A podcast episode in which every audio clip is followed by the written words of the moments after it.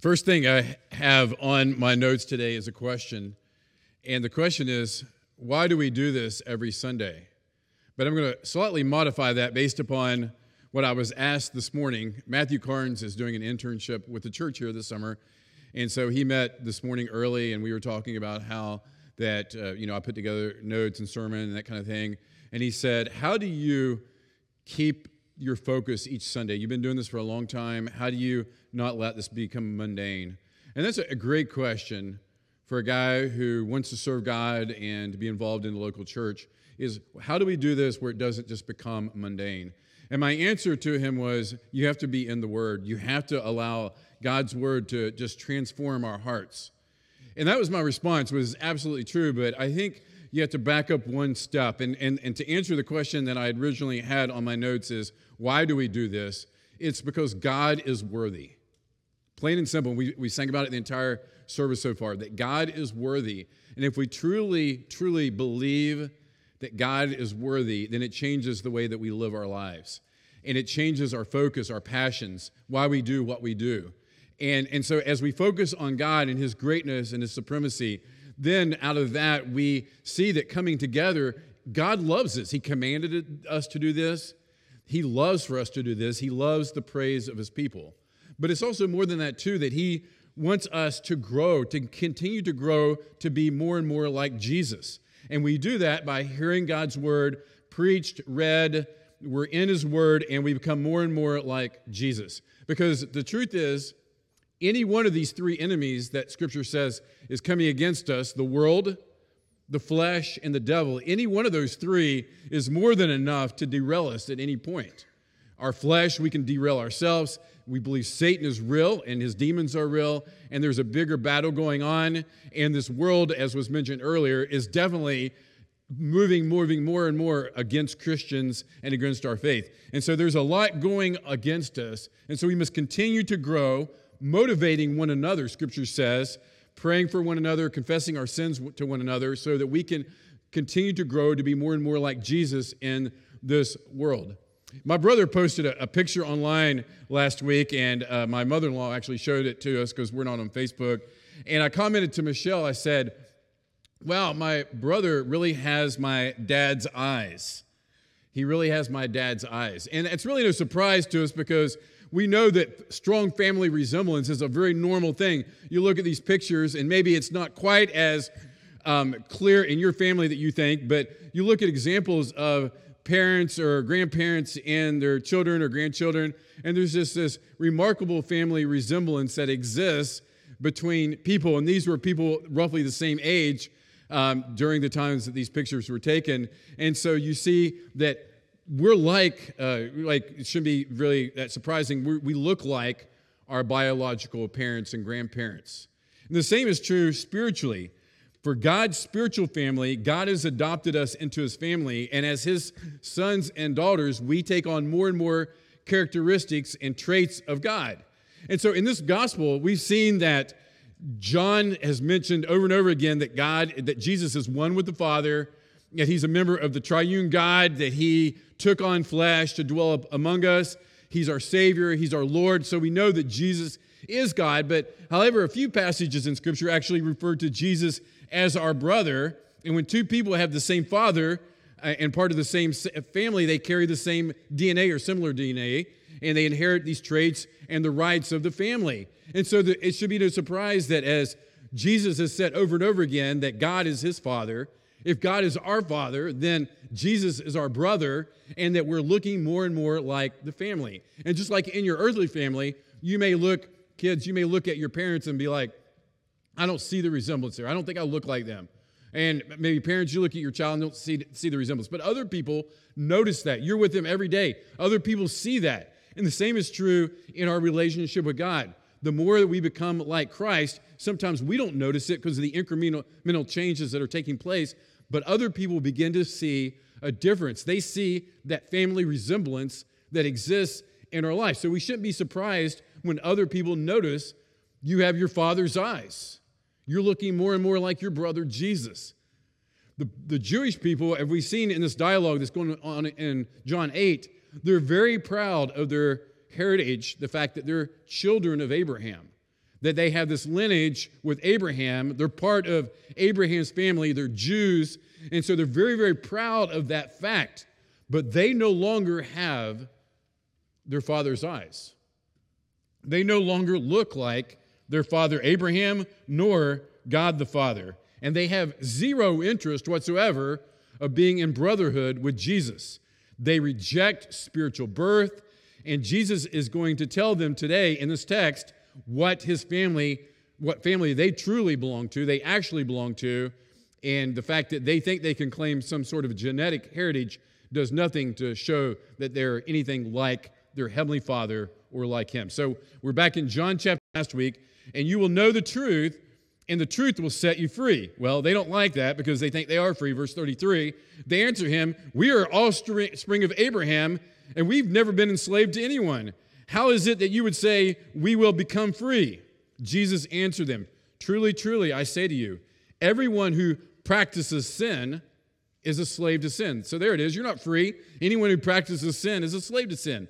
The slave does not remain in the house forever, the son remains forever. So if the son sets you free, you will be free indeed. So let's pray. And uh, deacons, guys, can you flip the first? Yeah, thank you. The first light on. Yeah, dim that light too. Also, I think uh, everybody like, oh, whoa. Yeah, there we go. How's that? Is that better? You can see your Bibles now. Let's pray. Father God, I thank you so much for your word that gives us life and truth, God. I thank you that uh, you are here. You're using your word to speak to us, speak to our hearts, to make us where we're not just going through the motions and God, help us to learn from the text today that it's very, we're very capable, like the Jewish people, of just going through the motions and thinking that they had an inside scoop on the things of you because they knew the information and they had your word, but the truth is they didn't know you. And God, I pray that you will allow us to uh, just build our relationship in you based upon our faith in you and our trust in your word. And God, help us to respond in obedience. Thank you for the work you're doing. In Jesus' name, amen. So Jesus never questioned Israel's position as God's chosen people. Now, for some people, that seems unfair. Why would God choose one group of people, ethnic people, over another? Jesus never questions that. But what he does say is the fact that they are children of Abraham doesn't automatically make them sons and daughters of God. So you can be physical descendants, he's saying, but you, you're not necessarily a spiritual descendant. So Jesus says in verse 34 anyone who practices sin, they're a slave to sin. And his point here in verse 35 is he says that slaves can be put out of the house, right? They don't have a permanent position in the house.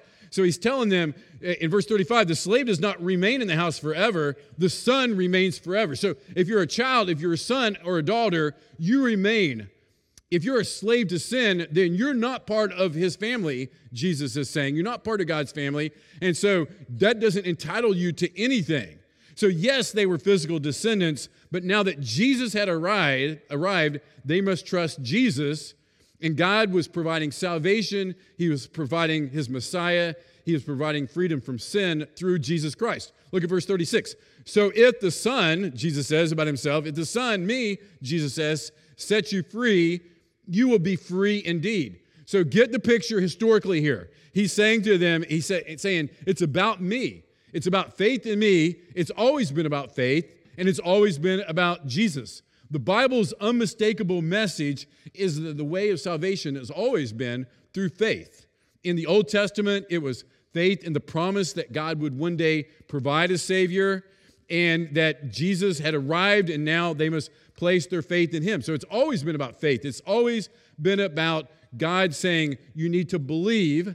And as a result of that belief, then you will respond accordingly. Romans 4 3. Abraham believed God and it was credited to him for righteousness. So it's always been about faith and it's always been about Jesus. God had arrived in the form of Jesus.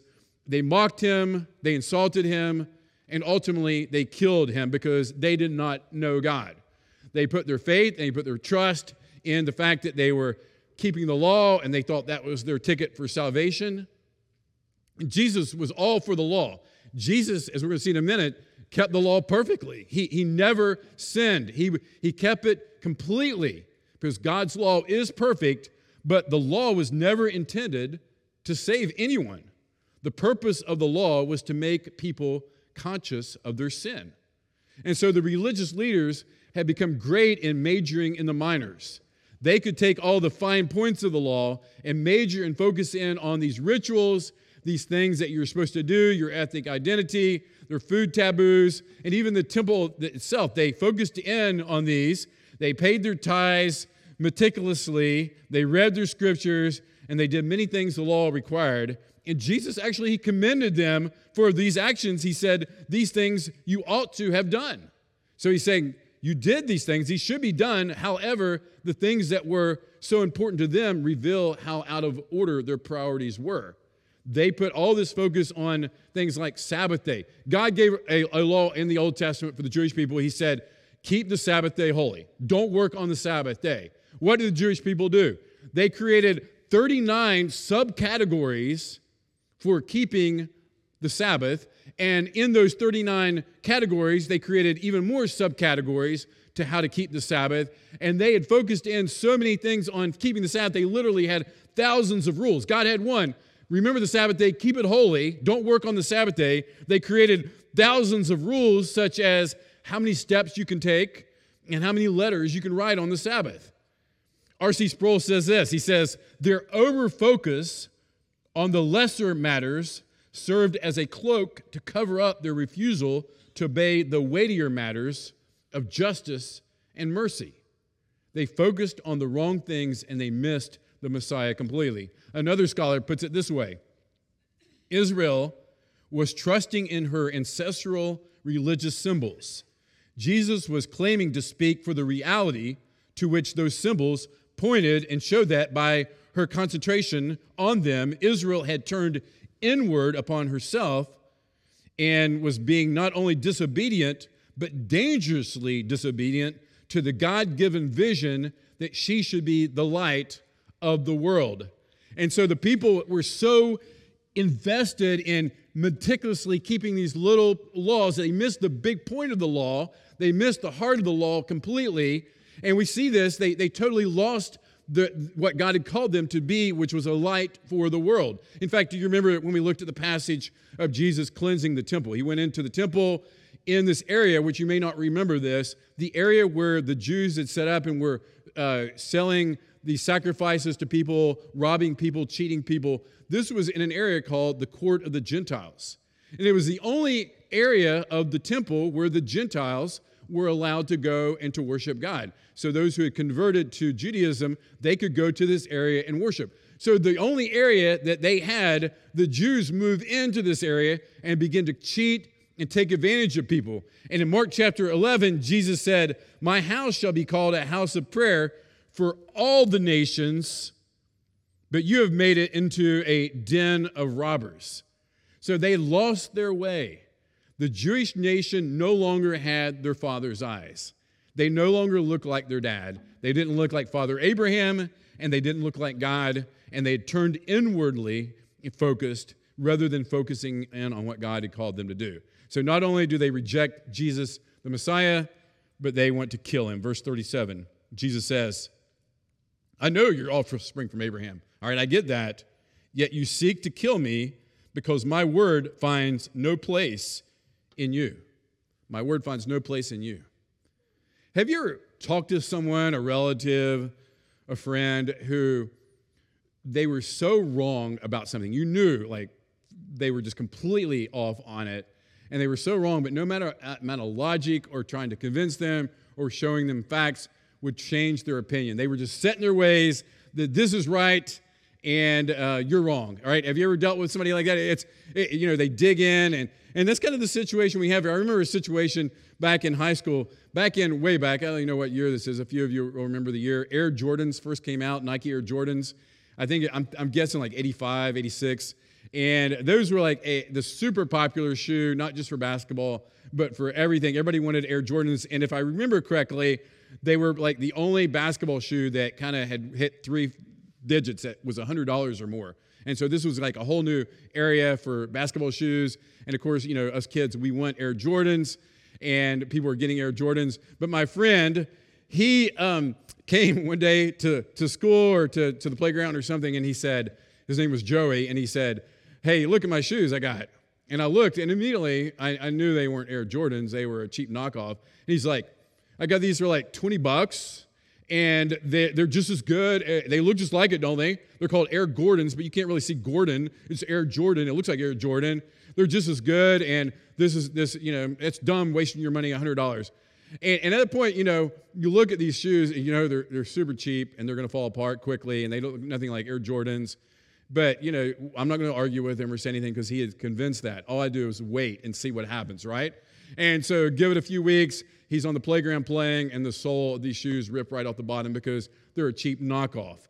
And so he was so convinced that they were right, and you just have to say, you know, I'm not going to argue with you. Just let, time play out, and you'll see that they're not the real thing. All right, so Jesus in this conversation, they're, they're, they're so convinced, and they keep bringing up Abraham, and Jesus he keeps planting the, like this seed that okay i'm going to tell you who your real father is in a second but i'm going to just kind of make you wait on that because i'm going to drop that bomb on you and you're going to see.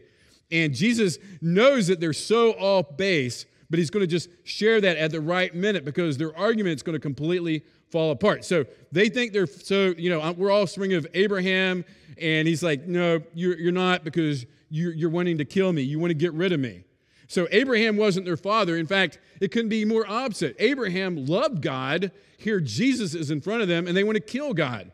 The Jews were acting like uh, that, that, that he was their spiritual father, and Jesus is going to tell them who their real father actually is here in just a minute. So let's pick back up in verse 38. I speak of what I have seen with my father. He's saying, I got firsthand information. And you do what you have heard from your father. All right? So watch this language as he talks. He keeps pointing them to this. They answer him again Abraham is our father. Jesus said to them, If you were Abraham's children, you would be doing the works Abraham did. But now you want to kill me, a man who has told you the truth that I heard from God. This is not what Abraham did. You are doing the works your father did. So Jesus just simply explained it to him, He said, You're nowhere like your father. Abraham worshiped God. He loved God. You're trying to kill God. You're threatening to kill God. The real characteristics of your real father are showing. And he's saying that, that your father is the one who is defined as the guy who wants to kill, steal, and destroy. And you're showing yourself to be just like that because you're wanting to kill me, you're wanting to destroy me. So that's their father, and he's going to drop that in just a second on them. And the Jews don't like the way this conversation's headed. They, they don't like where this is going. Jesus, obviously, you can't debate with Jesus. You can't win with Jesus. And so, what do they do? Just like us today, if you watch debates, political debates, what happens when somebody's losing an argument, things aren't going their way, what do they do? They begin to personally insult the other person, say mean things about the other person. That's exactly what the Jewish people turn to here. They turn to personal insults. Look at verse 41, the second half. They say to him, We were not born of sexual immorality. We have one Father, even God. This is not the first time they've done that. We've seen that tactic before. They're basically saying, yeah, you say that Joseph and Mary, yeah, that whole deal, right? Yeah, claiming that you're born of the Son of God, that's just a cover up for we know this, that, that, what happened there. We know that, that whole story back in Nazareth. We know what took place there. So instead of dealing with the issue here, they turn to insult Jesus. And this exchange just keeps escalating and escalating. Look at verse 42 through 44. Jesus sums up everything that he's been saying here and what he's been implying about their father. He's going to come right out and just tell them, here's who your father is. Look, Jesus said to them, If God were your father, you would love me, for I came from God and I am here. I came not of my own accord, but he sent me. Why do you not understand what I say? It is because you cannot bear to hear my word. You are of your father, the devil, and your will is to do your father's desires. He was a murderer from the beginning and does not stand in the truth because there is no truth in him. When he lies, he speaks out of his own character, for he is a liar and the father of lies. Wow. Did Jesus just really say that? He just totally, this is like the mic drop moment, right? He could have just at that point, the devil's your father, right? And drop the mic and walk away. I mean, I can't imagine them with their mouths open at this point. And next week, we're going to see what they do in response to this. So, Satan has these religious people right where he wants them. They think that these lies that they're believing are true, and nothing could be further from the truth. They think that the father of lies, Satan, has fed them that they need to be focused in on themselves, these things that are insignificant in the bigger picture, ignoring the weightier issues of the law, ignoring the truth of God, and ultimately ignoring God Himself. So he had them in this comfortable religious belief system where they relied upon their spiritual heritage, and Jesus tells them you couldn't be further from the truth. Now, so much of popular culture tends to paint Jesus as this chill guy, this cool guy, you know, he's like all buddy buddy with sinners and he would never kind of really get onto your case or tell you you're wrong. Maybe the hypocrites he would, but everybody else he's pretty much chill with them. You know, some people paint Jesus like a hippie. But what do you see in Jesus here? And what did you see with him in the temple?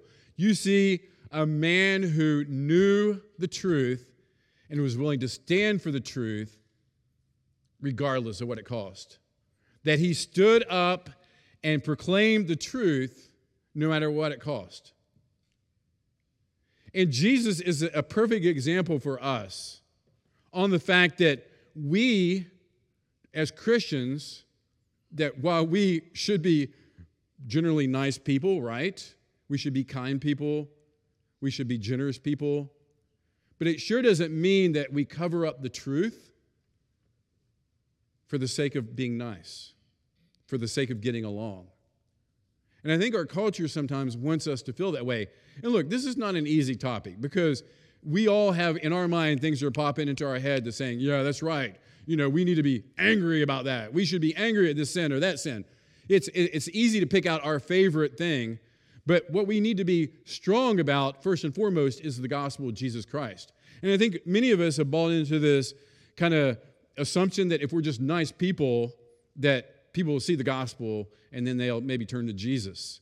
And the, and the truth is, we have to be willing, as Tara said in the video, to speak the gospel, to share Christ.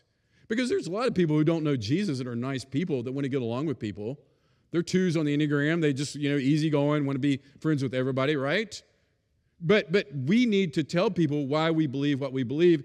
And the truth is sometimes that means exposing sin because as I said earlier, the purpose of the law was to show that we fall short of God's standard of holiness.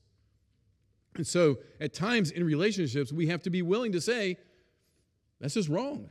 And I'm sure that the response most of the time will be, Who are you to tell me something's right or wrong? Or, Oh, and when you get your life together, then you can tell me what's right or wrong. But sometimes in the grace and humility of Jesus, through the power of the Spirit, we have to be willing to confront sin. And so Jesus confronts very difficult situation. He says, Your father's the devil. Your father's the devil. Why does Jesus have the right to, to do that? Look at, look at verse 45. Who can say this? But because I tell you the truth, you do not believe me. And then he says, Which one of you convicts me of sin? Jesus is the only person who ever lived this life sinless who could claim to be sinless. Only Jesus could utter those words. Only he had these credentials. No person in the world could convict him of a single sin. There was no defect in his character whatsoever. And remember this when it comes to Jesus keeping the law perfectly, keeping God's commands perfectly, the only reason God can accept you and the only reason that God can accept me and not compromise his righteousness is that Jesus' perfect righteousness has been credited to our moral account. The point is that we know that we fall short of God's glory. That's the whole gospel that we preach that we need a Savior. We need Jesus. We need His righteousness because even on our very best day, there's still sin in our hearts, in our minds. Our motives are tainted. And so we need the righteousness of Jesus credited to our accounts. And so if we come into this thing with a works based earning mentality, we're no different than those Jews who Jesus is confronting. That the fact that God's going to be pleased because I have this certain title to my name or this certain association or this certain affiliation and I do these things, and so therefore God accepts me. The only reason that God accepts us is because of Jesus Christ. And Satan's strategy, the father of lies, he continues to spread his lies that we can hope into our performance and in our efforts to some way be pleasing to him, and it's not going to work. It's a failure. We all have sinned and fallen short of God's glory. A couple days ago, New Morning Mercies, it, was, it said this it said, Sin is your infection. And without the grace of the Lord Jesus Christ, it's also your demise. Sin is your uh, infection, and ultimately it's your demise. So Jesus says, If I tell the truth, why do you not believe me? And that's a great question. If I tell the truth, Jesus is saying this. He's got an audience standing around him, they're hostile. Why don't you believe me? Why don't you believe this? Well, Jesus is going to answer his own question. And this is our, our takeaway head application for today. Here's what he says. Look at this, verse 47. Whoever is of God hears the words of God. The reason why you do not hear them is that you're not from God. You're not of God. If you're of God, his words resonate. They find a home in your heart. If you're if you're seeking to hear from God, if you truly want to know what this life is about and what purpose you're here for and what's going to happen at the end of your life, if you're truly seeking to know these, these answers, Jesus reveals himself to you, and the truth is there, and the truth sets us free. But Satan wants to twist it every so subtly and give us this religious way of living that says, if you do enough or earn enough or make it, you know, just your life is, is fairly clean and good and better than the other guy, then you're okay. Don't buy into that religious heresy stuff or that really, you know, extreme way of living life. That's not, you know, that doesn't make sense. Just be a good person. You know, God will be cool with that if there is a God at the end. And Jesus says, nope. He says, whoever is of God hears the words of God. The reason you don't hear is that you don't know God. You're not of God. And the Jewish people could not hear because they didn't know God. They lost the family resemblance years and years ago. They thought Abraham's our dad, he's our father. No, and God's not your father. Your father's the devil. And they were so deceived, so wrong, so extreme, and they didn't even realize it. Many can't hear God because God's not their father, plain and simple. The heart application for those who are believers today the hard application is be who you are. You have those family characteristics coming out in you. As Jeremy quoted that verse earlier today, be imitators of God as dear children, live a life of love. We imitate our Father by being a loving person. We're loving Him and loving our neighbor as ourselves. I just want you to, to chew on this quote, and it's in the app if you're following along with the app, and allow this, just, just sit on this this week and just think about this. Living as a saint, that's who you are, that's who God calls you if you're in Christ who struggles with sin is profoundly different from living as a sinner who's desperately trying to be a saint. Living as a saint who struggles with sin is profoundly different than living as a sinner who desperately is trying to be a saint. That's a whole message in itself. But I just hope you'll spend some time this week allowing your heart just to kind of marinate on that. And then our hands application today. Our primary war is against the devil and it's a fight in, the, in our minds to believe the truth. And here's where it starts with just admit to God every day that you still need Jesus. Admit to God every day, I still need Jesus. Think back, those who have put your faith in Jesus, think back to the day of your salvation. If you remember when it was, the day it happened, some of you, you know, you came to a decision along the way, you weren't sure exactly, but think about that process to where you got to your saving moment you came to the realization at some point that you had to have Jesus. There's no way that you could have eternal life without Jesus. And you placed your faith and trust totally upon Him. Apart from anything you do, you say, the way you live, it's all based upon Jesus Christ. And you leaned into Him with everything that you had. That's belief. And He was your Savior. He became your Savior, your Lord. That's the same way that we live the Christian life. We get up every day, and as Matthew asked, how do we keep doing this? And it's not just Sunday, it's Monday, it's Tuesday, it's, it's every day of the week. We keep our focus on Jesus and we say, I can't do anything for you today, God, unless Jesus lives through me.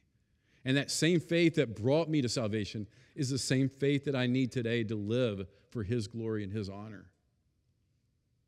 And some days it's sky high, so many opportunities to share Jesus and to live for Him and make Him known. Other days, it's days where you're just barely getting one foot in front of the other. You're struggling with life, but it's still about Jesus. And you're still clinging to Jesus. And you're still admitting your need for Jesus each and every day.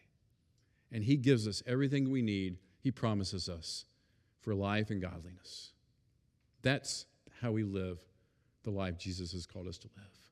Don't bank on your religion. That's what the Jews did. And they were children of the devil, no family resemblance whatsoever. Our family resemblance comes from knowing our Father, being in Him, in Christ, and in allowing His character just to flow out of us. Let's pray. Father God, we thank you for your word that encourages us, gives us truth, challenges us. God, we want to be wise in the way that we live in this world. And we know that there's so much uh, in our culture that's against you and so many lies to believe. And God, we need wisdom how to deal with our family, our friends, our coworkers, so that we don't come across just militant and uh, have our anger unjustly put into the wrong place, God. But help us to truly uh, focus upon you, Jesus, and allow your love to flow through us. Sometimes it's tough, tough love, and it requires us to say things that are difficult. But God, I pray you'll give us wisdom in those moments. Help us to be lights for you. Help us to live for your glory. We thank you in the name of Jesus.